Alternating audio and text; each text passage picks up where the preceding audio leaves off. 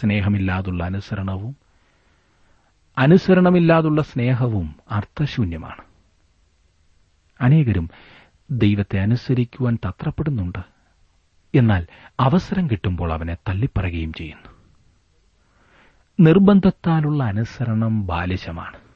അനുസരിച്ചില്ലെങ്കിൽ കഷ്ടത വരും ദൈവശാപം വരും നരകത്തിൽ പോകുമെന്നൊക്കെ ചിന്തിച്ചുള്ള നിർബന്ധം ഒരിക്കലും അനുസരണം അർത്ഥവത്താക്കുകയില്ല സുഹൃത്തെ.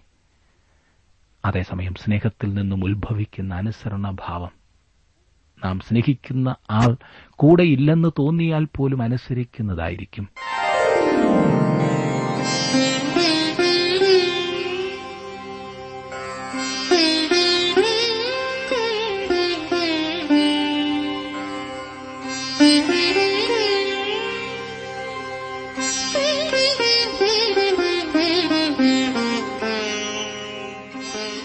ടി ഡബ്ല്യു ആറിന്റെ വേദപഠന ക്ലാസ് ആരംഭിക്കുകയാണ്. ജീവസന്ദേശം. ജീവസന്ദേശം വചന പഠന ക്ലാസ്സിലേക്ക് എല്ലാ സ്നേഹിതരെയും സ്വാഗതം ചെയ്യട്ടെ. മാധുര്യമേറിയ ദൈവവചനം രുചിക്കുവാൻ ഇന്ന് വീണ്ടും അവസരം തന്ന ദൈവത്തിന് നന്ദി പറയാം. ബ്രദർ ജോർജ് ഫിലിപ്പ് നയിക്കുന്ന ഈ പഠനത്തിലെ ഇന്നത്തെ പാഠഭാഗം ആവർത്തന പുസ്തകം അധ്യായം ഒന്ന്. ദൈവമേ നിന്റെ ന്യായപ്രമാണത്തിലെ അത്ഭുതങ്ങളെ കാണേണ്ടതിന് എന്റെ കണ്ണുകളെ തുറക്കണമേ എന്ന പ്രാർത്ഥനയോടെ നമുക്ക് പഠനത്തിലേക്ക് കടക്കാം.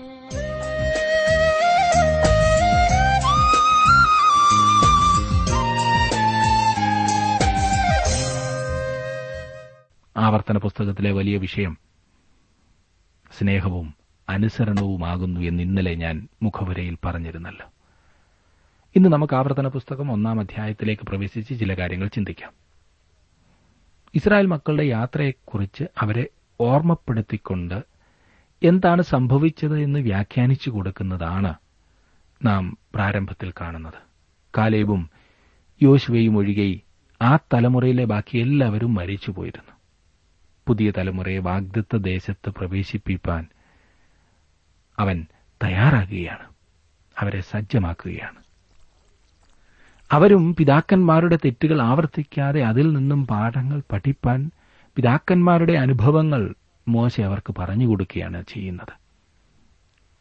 ആവർത്തന പുസ്തകം ഒന്നാം അധ്യായത്തിന്റെ ഒന്നാം വാക്യത്തിൽ നാം വായിക്കുന്നത് സൂഫിനെതിരെ പാരാനും തോഫലിനും ലാബാനും ഹസേറുത്തിനും ദീസഫാബിനും നടുവേ യോർദാൻ അക്കരെ മരുഭൂമിയിൽ അരാബയിൽ വെച്ച് മോശ എല്ലാ ഇസ്രായേലിനോടും പറഞ്ഞ വചനങ്ങളാണിത്.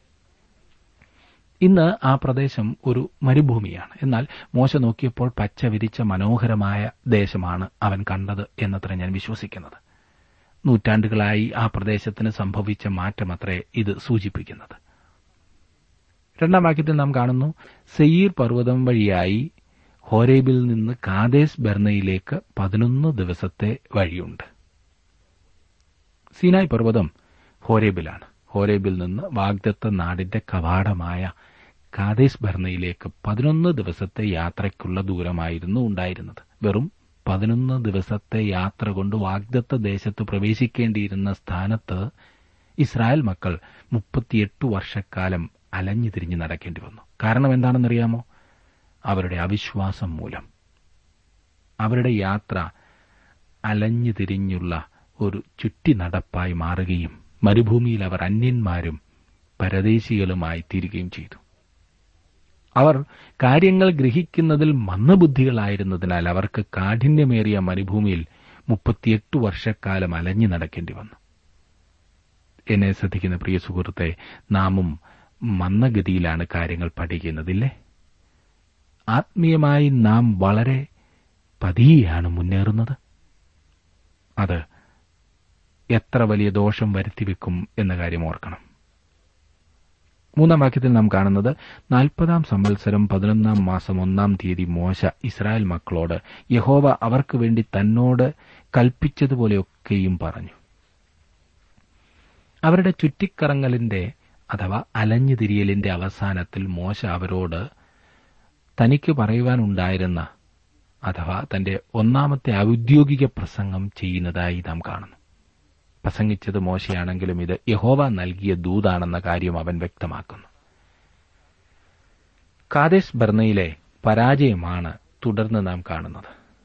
അവരുടെ ചരിത്രവും യാത്രയും വിശദമായി തിരിഞ്ഞു നോക്കിയ ശേഷം മോശ തന്റെ വലിയ തെറ്റ് എന്തായിരുന്നു എന്ന് ഇവിടെ സൂചിപ്പിക്കുന്നു. ആവർത്തന പുസ്തകം ഒന്നാം അധ്യായത്തിന്റെ ഒൻപതാം വാക്യവും പന്ത്രണ്ടാം വാക്യവും പതിമൂന്നാം വാക്യവും ഞാനത് വായിക്കാം. ഒൻപതാം വാക്യം. അക്കാലത്ത് ഞാൻ നിങ്ങളോട് പറഞ്ഞത് എനിക്ക് ഏകനായി നിങ്ങളെ വഹിപ്പാൻ കഴിയുകയില്ല.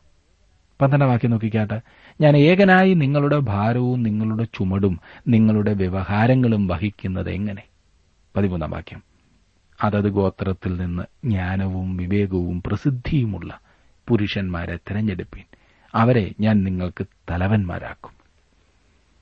ഇതിന്റെ വിശദ വിവരം പുറപ്പാട് പുസ്തകം പതിനെട്ടാം അധ്യായത്തിൽ നമുക്ക് കാണുവാൻ കഴിയുന്നുണ്ട്. മോശ നിരാശനും ഹൃദയഭാരമുള്ളവനും ചിന്താകുലനുമായി തീർന്നു ഇസ്രായേലിന്റെ ഭാരം മുഴുവൻ താൻ തന്നെയാണ് വഹിക്കുന്നത് എന്ന് മോശ ചിന്തിച്ചു. മൂപ്പന്മാരെ നിയമിപ്പാനുള്ള അനുവാദം യഹോവാമന് നൽകി. അങ്ങനെ എഴുപത് പേരുടെ ഒരു സംഘത്തെ നിയമിച്ചു. അതാണ് പിൽക്കാലത്ത് അനേക വർഷങ്ങൾക്ക് ശേഷം കർത്താവായ യേശുക്രിസ്തുവിനെ മരണത്തിന് ഏൽപ്പിച്ചു കൊടുത്ത സംഘടനയായ സന്നിധി സംഘം എന്ന പേരിൽ അറിയപ്പെട്ടത്. ദൈവമാണ് ഇസ്രായേലിനെ വഹിച്ചു നടത്തുന്നത് എന്ന കാര്യം മോശയ്ക്ക് തന്റെ നിരാശയിൽ കാണുവാനുള്ള കാഴ്ചപ്പാട് നഷ്ടപ്പെട്ടു പോയിരുന്നു. നമുക്കും നമ്മുടെ ജീവിതത്തിൽ പലപ്പോഴും പറ്റുന്ന ഒരു വലിയ പരാജയമാണിത്. നിരാശയുടെ മധ്യത്തിൽ ഭാരത്തിന്റെ മധ്യത്തിൽ ദൈവത്തെ കാണുവാനോ ദൈവം ഒരുക്കിയിരിക്കുന്ന വഴികളെ കാണുവാനോ സാധിക്കാതെ നാം തെറ്റിപ്പോകുന്നു. മോശ ദൈവം നിയമിച്ചാക്കിയ നേതാവായിരുന്നു. അവന് ഒരു കമ്മിറ്റിയുടെയോ സംഘത്തിന്റെയോ ആവശ്യമില്ലായിരുന്നു. താൻ ഒരു വലിയ തെറ്റാണ് ചെയ്തതെന്ന് മോശ ഇവിടെ സൂചിപ്പിക്കുന്നു. ചുരുക്കം ചില ആളുകൾ മാത്രമേ തങ്ങളുടെ തെറ്റുകൾ സൂചിപ്പിക്കാറുള്ളൂ. മോശ ഇവിടെ അത് സൂചിപ്പിക്കുന്നു. അത് നല്ല സംവിധാനമായി അതെ ഒരു സംഘടനയെ രൂപീകരിക്കുന്ന ഒരു നല്ല സംവിധാനമായി തോന്നിയെങ്കിലും കാര്യക്ഷമമായി പ്രവർത്തിച്ചില്ല എന്നും അതുമൂലം പല കുഴപ്പങ്ങൾക്കും കാരണമായി എന്നും മോശ പറയുന്നു. സഭയിലും ഇത് തന്നെ സംഭവിക്കുന്നതത്രേ. പട്ടക്കാരനെ അഥവാ സഭാ ശുശ്രൂഷകനെ അനുസരിക്കാത്ത കമ്മിറ്റികൾ ഉണ്ടാകുന്നത് ഏറ്റവും നിർഭാഗ്യകരമായ കാര്യമാണ്. അങ്ങനെയുള്ള പോരാട്ടത്തിൽ ഒന്നുകിൽ കമ്മിറ്റിയോ അല്ലാത്ത പക്ഷം പട്ടക്കാരനോ പോകേണ്ടി വരും. പട്ടക്കാരൻ വചനം പഠിപ്പിക്കുന്നുവെങ്കിൽ കൈത്താങ്ങൽ കൊടുക്കുക. പട്ടക്കാരന്റെ ചില രീതികളെ ഇഷ്ടപ്പെടാത്ത കമ്മിറ്റി പിടിച്ചു നിന്ന് സഭയിൽ പിളർപ്പുണ്ടാക്കുകയും സഭാ ശുശ്രൂഷകനെ ക്രൂശിക്കുകയും ചെയ്യുന്നത് സാധാരണ നാം കാണാറുള്ള സംഗതിയാണല്ലോ. അവർ സഞ്ചരിച്ചിരുന്ന മരുഭൂമിയെക്കുറിച്ച് മോശയുടെ വിലയിരുത്തൽ എന്തായിരുന്നു എന്ന് താങ്കൾക്കറിയുവാനുള്ള താൽപര്യമുണ്ടോ പത്തൊൻപതാം വാക്യം ഇനി നോക്കിക്കാട്ടെ. പിന്നെ നമ്മുടെ ദൈവമായ യഹോവ നമ്മോട് കൽപ്പിച്ചതുപോലെ നാം ഹോരേബിൽ നിന്ന് പുറപ്പെട്ട ശേഷം നിങ്ങൾ കണ്ട ഭയങ്കരമായ മഹാമരുഭൂമിയിൽ കൂടി നാം അമൂര്യരുടെ മലനാട്ടിലേക്കുള്ള വഴിയായി സഞ്ചരിച്ചു. കാതേസ് ബർണയിലെത്തി മോശ അവരോട് കൂടെ ഉണ്ടായിരുന്നതിനാൽ അവന്റെ വാക്ക് വിശ്വസിക്കേണ്ടതാണ്. മരുഭൂമി ഭയങ്കരവും വലിയതുമായിരുന്നു. അവരുടെ മരുഭൂമി യാത്ര സന്തോഷകരമായ ഒരു ഉല്ലാസയാത്രയല്ലായിരുന്നു. കാദേശ് ബർണയിലെ തീരുമാനമാണ് മോശ രേഖപ്പെടുത്തിയിരിക്കുന്ന രണ്ടാമത്തെ തെറ്റ്. അത് ജനത്തിന്റെ തെറ്റായിരുന്നു. ഒരു കമ്മിറ്റി ഉണ്ടായിരുന്നതിന്റെ തെറ്റായിരുന്നു അത് എന്ന കാര്യം ഓർക്കുക. ഇരുപത് മുതലുള്ള വാക്യങ്ങൾ നാം വായിക്കുമ്പോൾ കാണുന്നത് അപ്പോൾ ഞാൻ നിങ്ങളോട് നമ്മുടെ ദൈവമായ യഹോവ നമുക്ക് തരുന്ന അമൂര്യരുടെ മലനാട് വരെ നിങ്ങൾ എത്തിയിരിക്കുന്നുവല്ലോ. ഇതാ നിന്റെ ദൈവമായ യഹോവ ആ ദേശം നിന്റെ മുമ്പിൽ വെച്ചിരിക്കുന്നു. നിന്റെ പിതാക്കന്മാരുടെ ദൈവമായ യഹോവ നിന്നോട് അരളി ചെയ്തതുപോലെ നീ ചെന്ന് അത് കൈവശമാക്കിക്കൊള്ളുക. ഭയപ്പെടരുത്. അധൈര്യപ്പെടുകയും അരുത് എന്ന് പറഞ്ഞു. എന്നാറെ നിങ്ങളെല്ലാവരും അടുത്തു വന്ന് നാം ചില ആളുകളെ മുമ്പ് കൂട്ടി അയക്കുക. അവർ ദേശം ഒറ്റുനോക്കിയിട്ട് നാം ചെല്ലേണ്ടുന്ന വഴിയെയും പോകേണ്ടുന്ന പട്ടണങ്ങളെയും കുറിച്ച് വർത്തമാനം കൊണ്ടുവരട്ടെ എന്ന് പറഞ്ഞു. ആ വാക്ക് എനിക്ക് ബോധിച്ചു. ഞാൻ ഓരോ ഗോത്രത്തിൽ നിന്ന് ഓരോ ആൾ വീതം പന്ത്രണ്ട് പേരെ നിങ്ങളുടെ കൂട്ടത്തിൽ നിന്ന് തിരഞ്ഞെടുത്തു. ദേശം പോയി കാണുവാനായി ഒരു കമ്മിറ്റിയെ നമുക്ക് ആവശ്യമായിരിക്കുന്നു. എന്നാൽ ദൈവം നേരത്തെ തന്നെ അത് നോക്കിക്കണ്ടതാണ് അത് പാലും തേനും ഒഴുകുന്ന ദേശമാണെന്ന് ദൈവം പറഞ്ഞിരുന്നു. ദേശത്ത് അതികായകന്മാരായ ആളുകൾ ഉണ്ട് എങ്കിലും താൻ അവരുടെ കാര്യം നോക്കിക്കൊള്ളാം എന്ന് ദൈവം പറഞ്ഞിരുന്നു. ജനത്തിനൊരു കമ്മിറ്റി ആവശ്യമാണ്. മോശയ്ക്കും ഒരു സംഘം ആളുകളെ ആവശ്യമായിരുന്നു. എന്താണ് സംഭവിച്ചതെന്ന് നോക്കുക. അവർ ആ ഭയങ്കരമായ മരുഭൂമിയിൽ അലഞ്ഞു നടക്കുവാനുള്ള കാരണം അതായിത്തീർന്നു അടിസ്ഥാനപരമായ പ്രശ്നം അവിശ്വാസമായിരുന്നു. അതൊരു മനോഹര ദേശമാണെന്ന് ദൈവം പറഞ്ഞു. ഒറ്റുനോക്കുവാൻ പോയവരും ദേശം നല്ലത് തന്നെ എന്ന് സമ്മതിച്ചു. എന്നാൽ ദേശത്ത് മല്ലന്മാരുണ്ട് എന്നവർ പറഞ്ഞു. താൻ ഇസ്രായേൽ മക്കളെ ശക്തീകരിച്ച് മല്ലന്മാരുടെ കാര്യം നോക്കിക്കൊള്ളുമെന്ന് ദൈവം പറഞ്ഞു. എന്നാൽ അവർ ദൈവത്തെ വിശ്വസിച്ചില്ല. ഈ ലോക ജീവിതത്തിൽ പലപ്പോഴും ഒരു വിശ്വാസിക്ക് മല്ലന്മാരെ നേരിടേണ്ടതായി വരും. ഒരു ദൈവ പൈതലെന്ന നിലയിൽ മല്ലന്മാരുടെ ദേശത്തായിരിക്കുന്ന അനുഭവം താങ്കൾക്ക് ഉണ്ടായി എന്നെനിക്കറിയാം. പലപ്പോഴും ഉണ്ടായിട്ടുണ്ടല്ലേ താങ്കൾ അശക്തനായിരിക്കുമ്പോൾ അധികായകനായ മല്ലനോട് എതിർക്കേണ്ടത് എങ്ങനെയാണെന്ന് താങ്കൾക്ക് അറിയുവാൻ പ്രയാസമുള്ള കാര്യമാണ്. നമുക്ക് വേണ്ടി മല്ലന്മാരെ കൈകാര്യം ചെയ്യുമെന്ന് ദൈവം നമ്മോട് വാഗ്ദത്തം ചെയ്തിട്ടുണ്ട്. ഇത് ആരെങ്കിലും മനുഷ്യരാകണമെന്നില്ല. പിന്നെയോ നാം അഭിമുഖീകരിക്കുന്ന ഏത് പ്രശ്നവുമാകാം? അങ്ങനെ ദൈവം പറഞ്ഞിട്ടുള്ള വാഗ്ദത്വം അറിയുന്നത് മനോഹരമായ വസ്തുതയാണ്. ബാഹ്യമായ നമ്മുടെ ചുറ്റുപാടുകളല്ല നമ്മുടെ യഥാർത്ഥ പ്രശ്നം നമ്മുടെ ആന്തരികമായ പ്രശ്നം. നമ്മുടെ ഹൃദയങ്ങളിലെ അവിശ്വാസമാണ് നമ്മുടെ പ്രശ്നങ്ങൾക്ക് കാരണം. കാതേശ് മർദ്ദയിൽ വരെ വന്നു ചേർന്നവരും അവിശ്വാസത്താൽ പിന്തിരിഞ്ഞുപോയവരുമായ തലമുറ മുഴുവൻ മരിച്ചുപോകുമെന്ന് ദൈവം വ്യക്തമാക്കുന്നു. പഴയ തലമുറയിലെ രണ്ടുപേർ മാത്രം വാഗ്ദത്ത ദേശത്ത് പ്രവേശിക്കും. അവർ യോശുവയും കാലേബുമാണ്. മുപ്പത്തിനാല് മുതലുള്ള വാക്യങ്ങൾ നോക്കിക്കാട്ട്. ആകയാൽ യഹോവ നിങ്ങളുടെ വാക്ക് കേട്ട് കോപിച്ചു. ഞാൻ നിങ്ങളുടെ പിതാക്കന്മാർക്ക് കൊടുക്കുമെന്ന് സത്യം ചെയ്തിട്ടുള്ള നല്ല ദേശം ഈ ദുഷ്ട തലമുറയിലെ പുരുഷന്മാർ ആരും കാണുകയില്ല. യഭുന്നയുടെ മകനായ കാലേബും മാത്രം അത് കാണുകയും അവൻ യഹോവയെ പൂർണമായി പറ്റിനിന്നതുകൊണ്ട് അവനും അവന്റെ പുത്രന്മാർക്കും അവൻ ചവിട്ടിയ ദേശം ഞാൻ കൊടുക്കുകയും ചെയ്യുമെന്ന് സത്യം ചെയ്ത് കൽപ്പിച്ചു. യഹോവ നിങ്ങളുടെ നിമിത്തം എന്നോട് കോപിച്ചു കൽപ്പിച്ചത്. നീയും അവിടെ ചെല്ലുകയില്ല. നിന്റെ ശുശ്രൂഷകനായ നൂന്റെ മകൻ യോശുവ അവിടെ ചെല്ലും. അവനെ ധൈര്യപ്പെടുത്തുക. അവനാകുന്നു ഇസ്രായേലിന് അത് കൈവശമാക്കി കൊടുക്കേണ്ടത്. യോശുവയും കാലേബും മറ്റുള്ളവരിൽ നിന്ന് വ്യത്യസ്തരായിരുന്നു. അവർ ദൈവത്തെ വിശ്വസിക്കുന്നവരായിരുന്നു. ദേശം ഉറ്റുനോക്കിയ ശേഷം മടങ്ങി വന്ന് ശരിയായതും നല്ലതുമായ റിപ്പോർട്ട് അവർ നൽകി. തനിക്ക് വേണ്ട ദേശം കാലേബ് കൈവശമാക്കുമെന്നതാണ് സത്യം. കാലേബ് ഒരു ശ്രദ്ധേയനായ വ്യക്തിയാണെന്ന കാര്യം പിന്നീട് യോശുവയുടെ പുസ്തകത്തിൽ നാം കാണുന്നതത്രേ. അവർ ദേശത്ത് നെടുകയും കുറുകയും നടന്നു. മല്ലന്മാർ പാർത്തിരുന്ന പർവതം അവർ അവകാശം പറഞ്ഞു. ഇതാണ് എനിക്ക് വേണ്ടത് എന്ന് കാലിബ് പറയുകയും ദൈവം അത് അവൻ അവകാശമായി കൊടുക്കുകയും ചെയ്തു.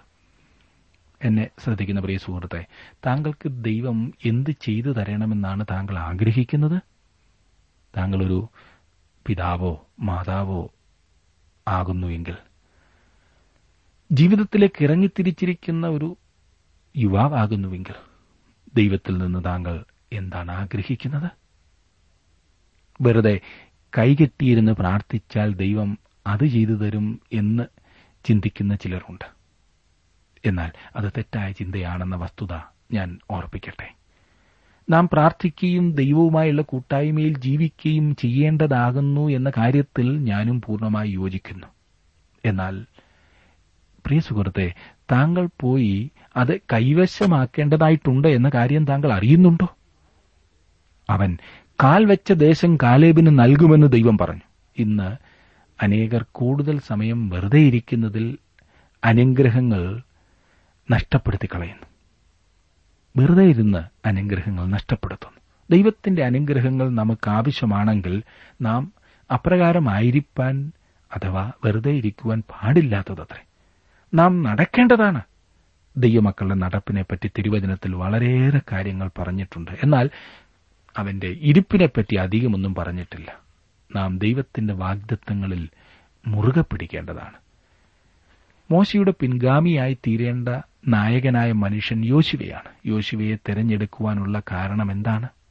അതെ അവൻ പരിചയസമ്പന്നനും ദൈവത്തെ പൂർണമായി അനുഗമിക്കുന്നവനുമായ മനുഷ്യനായിരുന്നു. അവർ ദൈവത്തെ വിശ്വസിച്ചതിനാൽ അവനും കാലേബും നല്ല ഒരു റിപ്പോർട്ടും കൊണ്ടുവന്നു. വിശ്വാസമായിരുന്നു ഏറ്റവും അത്യാവശ്യമായ സംഗതി. അവർ ദൈവത്തെ വിശ്വസിച്ചു. വിശ്വാസത്തിൽ കാൽ മുൻപോട്ട് വയ്ക്കുവാൻ അവർ തയ്യാറായിരുന്നു. പ്രിയ സുഹൃത്തെ വെറുതെ കൈകെട്ടിയിരുന്നു കൊണ്ട് വലിയ അനുഗ്രഹങ്ങൾ അവകാശപ്പെടുന്നുവെങ്കിൽ താങ്കൾ ദൈവത്തെ യഥാർത്ഥത്തിൽ വിശ്വസിക്കുന്നില്ല. അവനുവേണ്ടി വിശ്വാസത്തിൽ താങ്കൾ ഇറങ്ങി പുറപ്പെടേണ്ടതാണ്.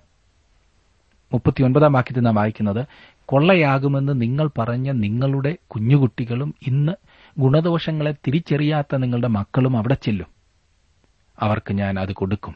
അവർ അത് കൈവശമാക്കും. ഇവിടെ നാം ശ്രദ്ധിക്കേണ്ട ഏതാനും പ്രധാനപ്പെട്ട കാര്യങ്ങളുണ്ട്. ഒന്നാമതായി തിരിച്ചറിവിന്റെ പ്രായം ഒരുപക്ഷെ നാം വിചാരിക്കുന്ന പ്രായത്തിലും കൂടുതലാണ്. ദേശത്ത് പ്രവേശിച്ച ആളുകളിൽ ചിലർ കാതേശ് ബെർണയിൽ വെച്ച് കൌമാരപ്രായക്കാരായിരുന്നു കുമാരന്മാരായിരുന്നു. സംഖ്യാപുസ്തകം പതിനാലാം അധ്യായത്തിൽ ഇരുപത്തിയൊൻപതാം വാക്യത്തിൽ ദൈവം ഇരുപത് വയസ്സ് പ്രായമാണ് തിരിച്ചറിവിന്റെ പ്രായമായി വെച്ചത് എന്ന് നാം കണ്ടുവല്ലോ. ഇരുപത് വയസ്സിന് മേൽ പ്രായമുള്ള എല്ലാവരും മരുഭൂമിയിൽ മരിച്ചു വീണു. ഇവിടെ വളരെ ശ്രദ്ധേയമായ മറ്റൊരു കാര്യം. ശിശുപ്രായത്തിൽ മരിക്കുന്ന കുട്ടികൾ രക്ഷ പ്രാപിക്കും എന്നുള്ളതാണ്. അതെങ്ങനെയാണ് ഞാൻ അറിയുന്നത് എന്ന് നിങ്ങൾ ചോദിച്ചേക്കാം. അവരിൽ പ്രായപൂർത്തിയായവർ ദേശത്ത് പ്രവേശിപ്പാൻ വിസമ്മതിച്ചപ്പോൾ അവരുടെ കൂട്ടത്തിൽ തിരിച്ചറിവിന്റെ പ്രായമാകാത്തവരെ ദൈവം ഉത്തരവാദികളായി കണക്കാക്കിയില്ല. അവരെ ദേശത്ത് പ്രവേശിപ്പാൻ ദൈവം അനുവദിച്ചു. അവരുടെ കുട്ടികളുടെ സംരക്ഷണത്തെക്കുറിച്ച് ഭയപ്പെടുകയാൽ ദേശത്ത് അവർ പ്രവേശിക്കേണ്ട എന്ന് ദൈവം പറഞ്ഞു. അവർ അവരുടെ കുട്ടികളെക്കുറിച്ച് ചിന്തിക്കുകയായിരുന്നു. അത് അല്ല വാസ്തവമായ കാരണമെന്ന് ദൈവം അവർക്ക് വ്യക്തമാക്കി കൊടുത്തു. ദൈവത്തിന് അവരുടെ കുഞ്ഞുങ്ങളെക്കുറിച്ച് കരുതലില്ല എന്നാണ് അവർ വാസ്തവത്തിൽ പറഞ്ഞതിന്റെ അർത്ഥം. അങ്ങനെ അവർ ദൈവത്തെ അധിക്ഷേപിക്കുകയായിരുന്നു. എന്നാൽ ഇപ്പോൾ ദൈവം അവരോട് പറയുന്നത് ഞാൻ നിങ്ങളുടെ കുഞ്ഞുങ്ങളെക്കുറിച്ച് കരുതലുള്ളവനാണ്. അപകടത്തിലാകുമെന്ന് നിങ്ങൾ വിചാരിച്ചിരുന്ന നിങ്ങളുടെ കുഞ്ഞുങ്ങളാണ് ദേശത്ത് പ്രവേശിക്കുവാൻ പോകുന്നത് എന്നത്രേവൻ പറഞ്ഞത്. ഇപ്പോൾ ആ തലമുറയാണ് വാഗ്ദത്ത നാട്ടിൽ പ്രവേശിക്കുവാൻ തയ്യാറായി അതിന്റെ അതിരിൽ വന്നു ചേർന്നിരിക്കുന്നത്. അവരോടാണ് മോശ സംസാരിക്കുന്നത്. നാൽപ്പതും നാൽപ്പത്തിയൊന്നും വാക്യങ്ങളിൽ നാം കാണുന്നത് നിങ്ങൾ തിരിഞ്ഞ് ചെങ്കടൽ വഴിയായി മരുഭൂമിയിലേക്ക് യാത്ര ചെയ്യുവിൻ. അതിന് നിങ്ങൾ എന്നോട് ഞങ്ങൾ യഹോവയോട് പാപം ചെയ്തിരിക്കുന്നു. നമ്മുടെ ദൈവമായ യഹോവ ഞങ്ങളോട് കൽപ്പിച്ചതുപോലെയൊക്കെയും ഞങ്ങൾ പോയി യുദ്ധം ചെയ്യുമെന്ന് ഉത്തരം പറഞ്ഞു. അങ്ങനെ നിങ്ങൾ ഓരോരുത്തൻ താൻ താന്റെ യുദ്ധായുധം ധരിച്ച് പർവതത്തിൽ കയറുവാൻ തുനിഞ്ഞു. കാതേശ് ബർണയിൽ വെച്ച് വാഗ്ദത്ത ദേശത്ത് പ്രവേശിക്കുവാൻ ഇസ്രായേൽ മക്കൾ കൂട്ടാക്കാഞ്ഞതിന് ശേഷം അവർക്കൊരു ഭയങ്കര വൈതരണി അഭിമുഖീകരിക്കേണ്ടതായി വന്നു. പിന്തിരിഞ്ഞു പോയാൽ മരുഭൂമിയാണ് അവർ അഭിമുഖിക്കേണ്ടതായി വരുന്നത്. മോശ അതിനെ ഭയങ്കരമായൊരു മരുഭൂമി എന്നാണ് വിളിച്ചിരിക്കുന്നത്. തങ്ങൾ പാപം ചെയ്തിരിക്കുന്നു എന്നും പിന്തിരിഞ്ഞു പോയാൽ മരുഭൂമിയാണ് അഭിമുഖിക്കേണ്ടി വരുന്നത് എന്നും മനസ്സിലാക്കിയിട്ട് അവർ ഏതായാലും വാഗ്ദത്ത നാട്ടിലേക്ക് തന്നെ പോകുവാൻ അങ്ങ് തീരുമാനിച്ചു.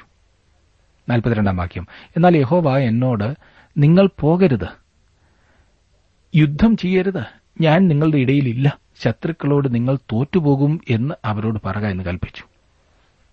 ഇങ്ങനെയുള്ള പോരാട്ടം നല്ലതല്ല എന്ന കാര്യം ഞാൻ പറഞ്ഞുകൊള്ളട്ടെ എന്താണ് ഇതിന് കാരണം എന്ന് നിങ്ങൾക്കറിയാമോ? കാരണം അവർ ദൈവഹിതത്തിൽ നിന്ന് വ്യതിചലിച്ചു മാറിപ്പോയിരിക്കുകയാണ്. അവർ ദൈവത്തിൽ വിശ്വാസമുള്ളവരായതുകൊണ്ടല്ല ഇപ്പോൾ യുദ്ധം ചെയ്യുവാൻ പോകുന്നത്. പിന്നെയോ അവരുടെ ഭയം മൂലമാണ്. ഭയം മൂലം. അവരുടെ യുദ്ധത്തിന്റെ പിന്നിലെ പ്രേരക ശക്തി വിശ്വാസമല്ല ഭയമായിരുന്നു. നാൽപ്പത്തിമൂന്നാം വാക്യത്തിൽ നാം കാണുന്നത് അങ്ങനെ ഞാൻ നിങ്ങളോട് പറഞ്ഞു എന്നാൽ നിങ്ങൾ കേൾക്കാതെ യഹോവയുടെ കൽപ്പന മറുത്ത് അഹമ്മതിയോടെ പർവതത്തിൽ കയറി.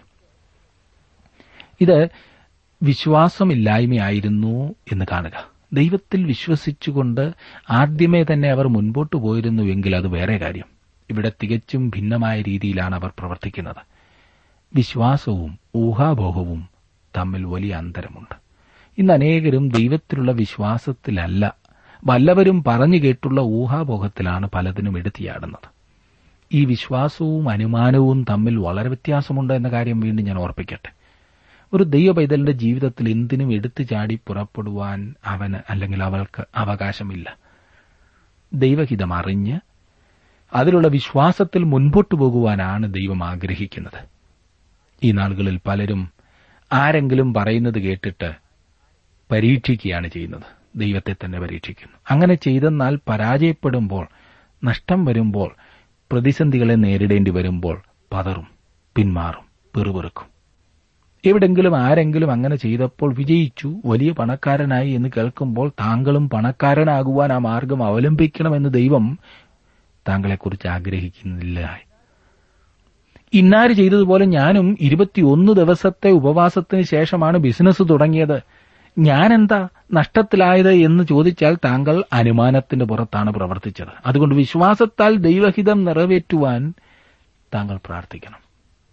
നാൽപ്പത്തിനാല് മുതൽ നാൽപ്പത്തിയാറ് വരെയുള്ള വാക്യങ്ങളിൽ നാം കാണുന്നത് ആ പർവതത്തിൽ കുടിയിരുന്ന അമോരിയർ നിങ്ങളുടെ നേരെ പുറപ്പെട്ടു വന്ന്. തേനീച്ച പോലെ നിങ്ങളെ പിന്തുടർന്ന്. സേയിരിൽ ഹൊർമ വരെ ചിഹ്നിച്ചു കളഞ്ഞു. നിങ്ങൾ മടങ്ങി വന്ന് യഹോവയുടെ മുമ്പാകെ കരഞ്ഞു. എന്നാൽ യഹോവ നിങ്ങളുടെ നിലവിളി കേട്ടില്ല. നിങ്ങളുടെ അപേക്ഷയ്ക്ക് ചെവി തന്നതുമില്ല. അങ്ങനെ നിങ്ങൾ കാദേശിൽ പാർത്ത ദീർഘകാലമൊക്കെയും അവിടെ താമസിക്കേണ്ടി വന്നു. ഇതൊന്ന് ശ്രദ്ധിക്ക. അവർ യഹോവയുടെ അടുത്ത് വന്ന് മുതലക്കണ്ണീർ പൊഴിച്ചു. അവർ കണ്ട് അനുതപിച്ചു. എന്നാൽ ഏതു തരത്തിലുള്ള അനുതാപമായിരുന്നു അത്? രണ്ട് ഗുരുന്തിർ ഏഴാം അധ്യായത്തിന്റെ പത്താം വാക്യത്തിൽ പൌലോസപ്പോസ്തോലൻ അതിനെക്കുറിച്ച് പറഞ്ഞിരിക്കുന്നത് ശ്രദ്ധിക്കുക. ദൈവഹിതപ്രകാരമുള്ള ദുഃഖം അനുതാപം വരാത്ത മനാനസാന്തരത്തെ രക്ഷയ്ക്കായി ഉളവാക്കുന്നു. ലോകത്തിന്റെ ദുഃഖമോ മരണത്തെ ഉളവാക്കുന്നു. അവർ ദൈവത്തെ അനുസരിക്കാഞ്ഞതുകൊണ്ടാണോ കരഞ്ഞത്? അല്ല. അമോരിയർ അവരെ പിന്തുടർന്നു ചെന്നതുകൊണ്ട് ഭയപ്പെട്ടാണ് അവർ കരഞ്ഞത്. അവരുടെ പരാജയമായിരുന്നു കരച്ചിലിന് കാരണം.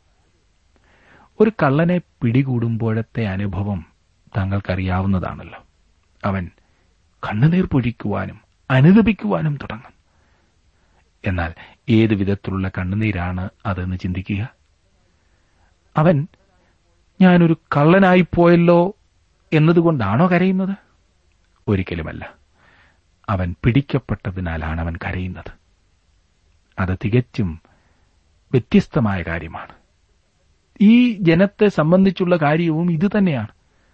അത് മുഖാന്തരമായി അവർക്ക് കാദേശിൽ അധിക സമയം ചെലവഴിക്കേണ്ടതായി വന്നു എന്ന് നാം കാണുന്നു. എന്നെ ശ്രദ്ധിക്കുന്ന പ്രിയ സഹോദര പ്രിയ സഹോദരി താങ്കളുടെ ജീവിതത്തിൽ അനുതാപം ഉണ്ടാകുന്നത് എപ്പോഴാണ്? വാസ്തവമായും താങ്കളുടെ പരാജയങ്ങളെ മനസ്സിലാക്കി അനുദപിച്ച് ദൈവഹിതപ്രകാരമുള്ള വഴികളിലേക്ക് വരുവാൻ സാധിച്ചിട്ടുണ്ടോ? അതിനായി പ്രാർത്ഥിച്ചിട്ടുണ്ടോ? നമുക്ക് നമ്മെ തന്നെ ദൈവകരങ്ങളിലേക്ക് സമർപ്പിക്കാം പ്രാർത്ഥിക്കാം.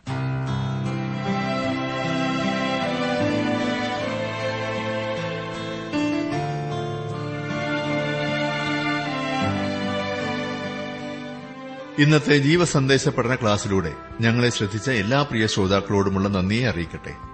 ദൈവവചനം കൃത്യമായി ക്രമമായി പഠിക്കുവാൻ ലഭിച്ചിരിക്കുന്ന ഈ അസുലഭ അവസരം പ്രയോജനപ്പെടുത്തുകയും സ്നേഹിതരെ അതിനായി ഉത്സാഹിപ്പിക്കുകയും ചെയ്യുക. അഭിപ്രായങ്ങളും നിർദ്ദേശങ്ങളും പ്രാർത്ഥനാ വിഷയങ്ങളും ഞങ്ങളെ അറിയിക്കുക. ഈ പുസ്തകത്തിന്റെ വിഷയവിഭജനം audio C D S D card എന്നിവ ആവശ്യമെങ്കിൽ ഞങ്ങളുമായി ബന്ധപ്പെടുക. ഞങ്ങളുടെ വിലാസം ജീവസന്ദേശം പോസ്റ്റ് ബോക്സ് നമ്പർ മൂന്ന് തിരുവല്ല അഞ്ച് Keralam.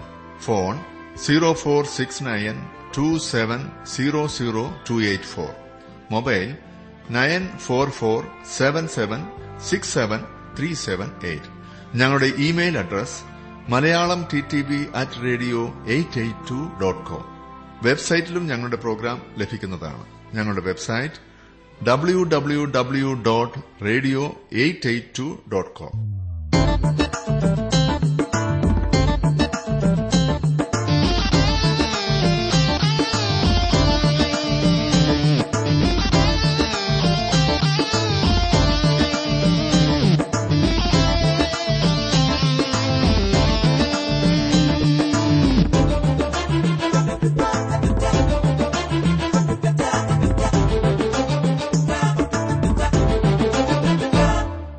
സഹോദരരെ പുകഴ്ത്തിയിടാം സദാ പരനേശുവിൻ കൃപയെ. സഹോദരരെ പുകഴ്ത്തിയിടാം സദാ പരനേശുവിൻ കൃപയെ. മഹോനതന അവൻ നമുക്കായി മരിച്ചുയിരേ ധരിക്കുകയായി.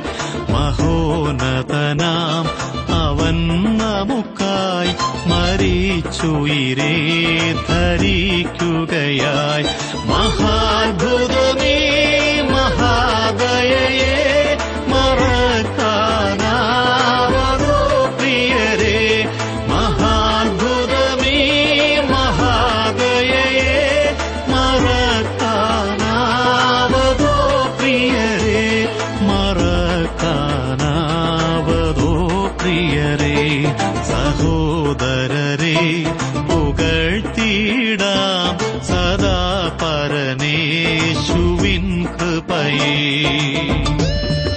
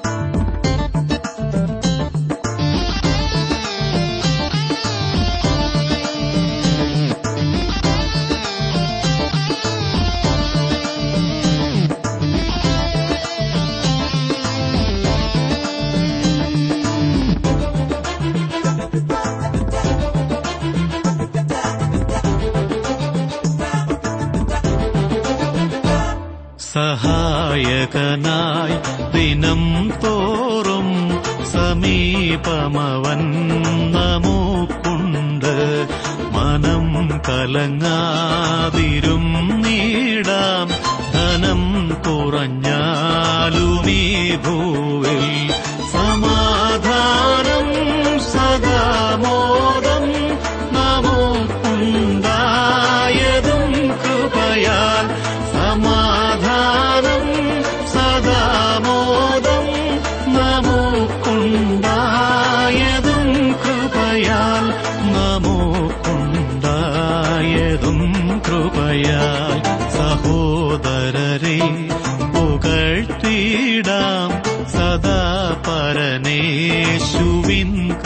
കൃപയേ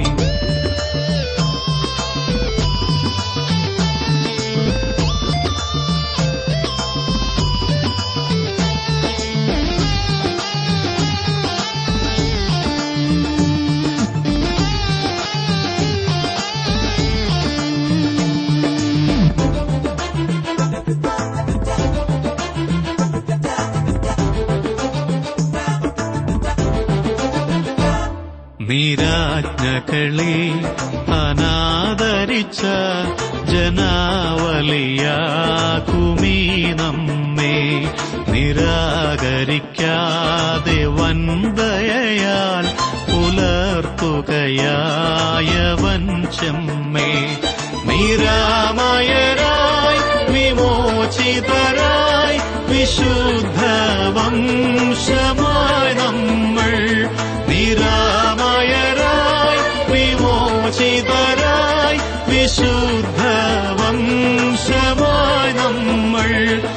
വിശുദ്ധ വംശമായി നമ്മൾ സഹോദരരെ പുകഴ്ത്തിയിടാം. സദാ പരനേശുവിൻ കൃപയെ സഹോദരരെ പുകഴ്ത്തിയിടാം. സദാ പരനേശുവിൻ കൃപയെ മഹോനതന അവൻ നമുക്കായി മരിച്ചുയിരേ ധരിക്കുകയായി. മഹോനതനാം അവൻ നമുക്കായി മരിച്ചുയിരേ ധരിക്കുകയായി.